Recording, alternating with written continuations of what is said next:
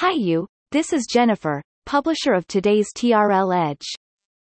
What is the pros and cons of big box retailers' advertising business in 2021, and what opportunities to look forward? This business analysis is produced over a recent press from Modern Retail. It is also published in TRL Edge forum today at www.t-renaissance.com. Walmart has been doubling down on its ads business recently from ad inventory to ad distribution following almost the same pattern of Amazon but has been leveraging its conventional B&M media since the 1980s. 1. Ad spending on marketplaces has become part of life to brands in Walmart, and over 70% brands saying they have and will increase ad spending on Walmart Connect, the uniform platform for Walmart's media business. 2.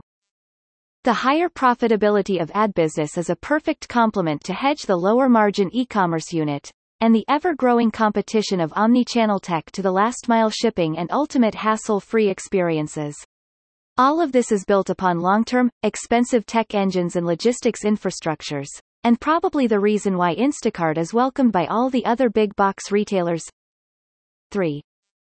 If Amazon can build a successful ad business then why can't Walmart and other retail powerhouses like Target to Kroger and even Walgreens? Building a fully open in-house ad platform is never easy and requires constant investment. Think about Google and Facebook and evolutional frictionless experiences to end users of advertisers and consumers. Reference of previous TRL Edge publication.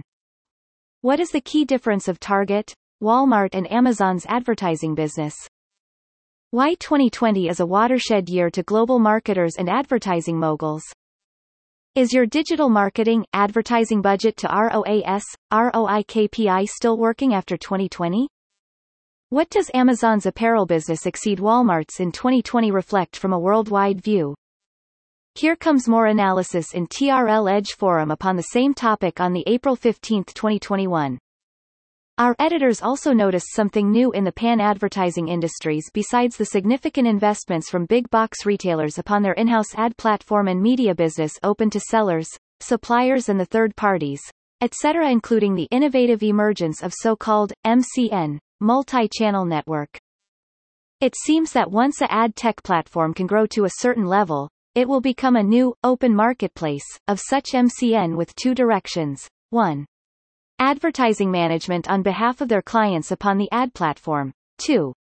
Commerce revenue of managed stores, may also include MCN's own, through products advertising for customers' acquisition and retention.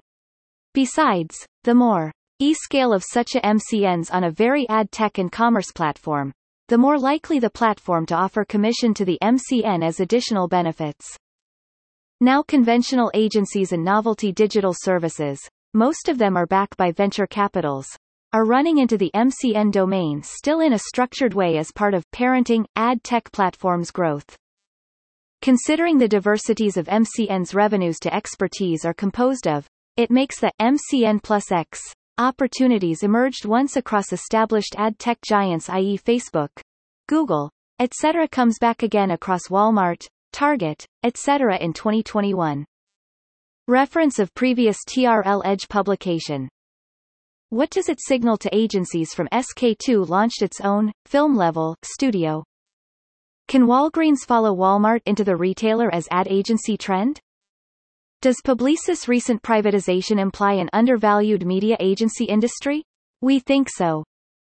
WPP, Publicis, S4 Capital. What is the difference on their strategies to new growth? Thank you for listening to today's TRL Edge. It was brought to you by Jennifer. Simply search any keyword to discover more hands-on business analysis around such topic and get inspired. Only at TRL Edge Forum. If you are interested to discover how to sell or expand business to China, or grow better from where as it is in China, simply search T Renaissance Inc. on LinkedIn and follow us, or visit www.t-renaissance.com for the latest insights and advice.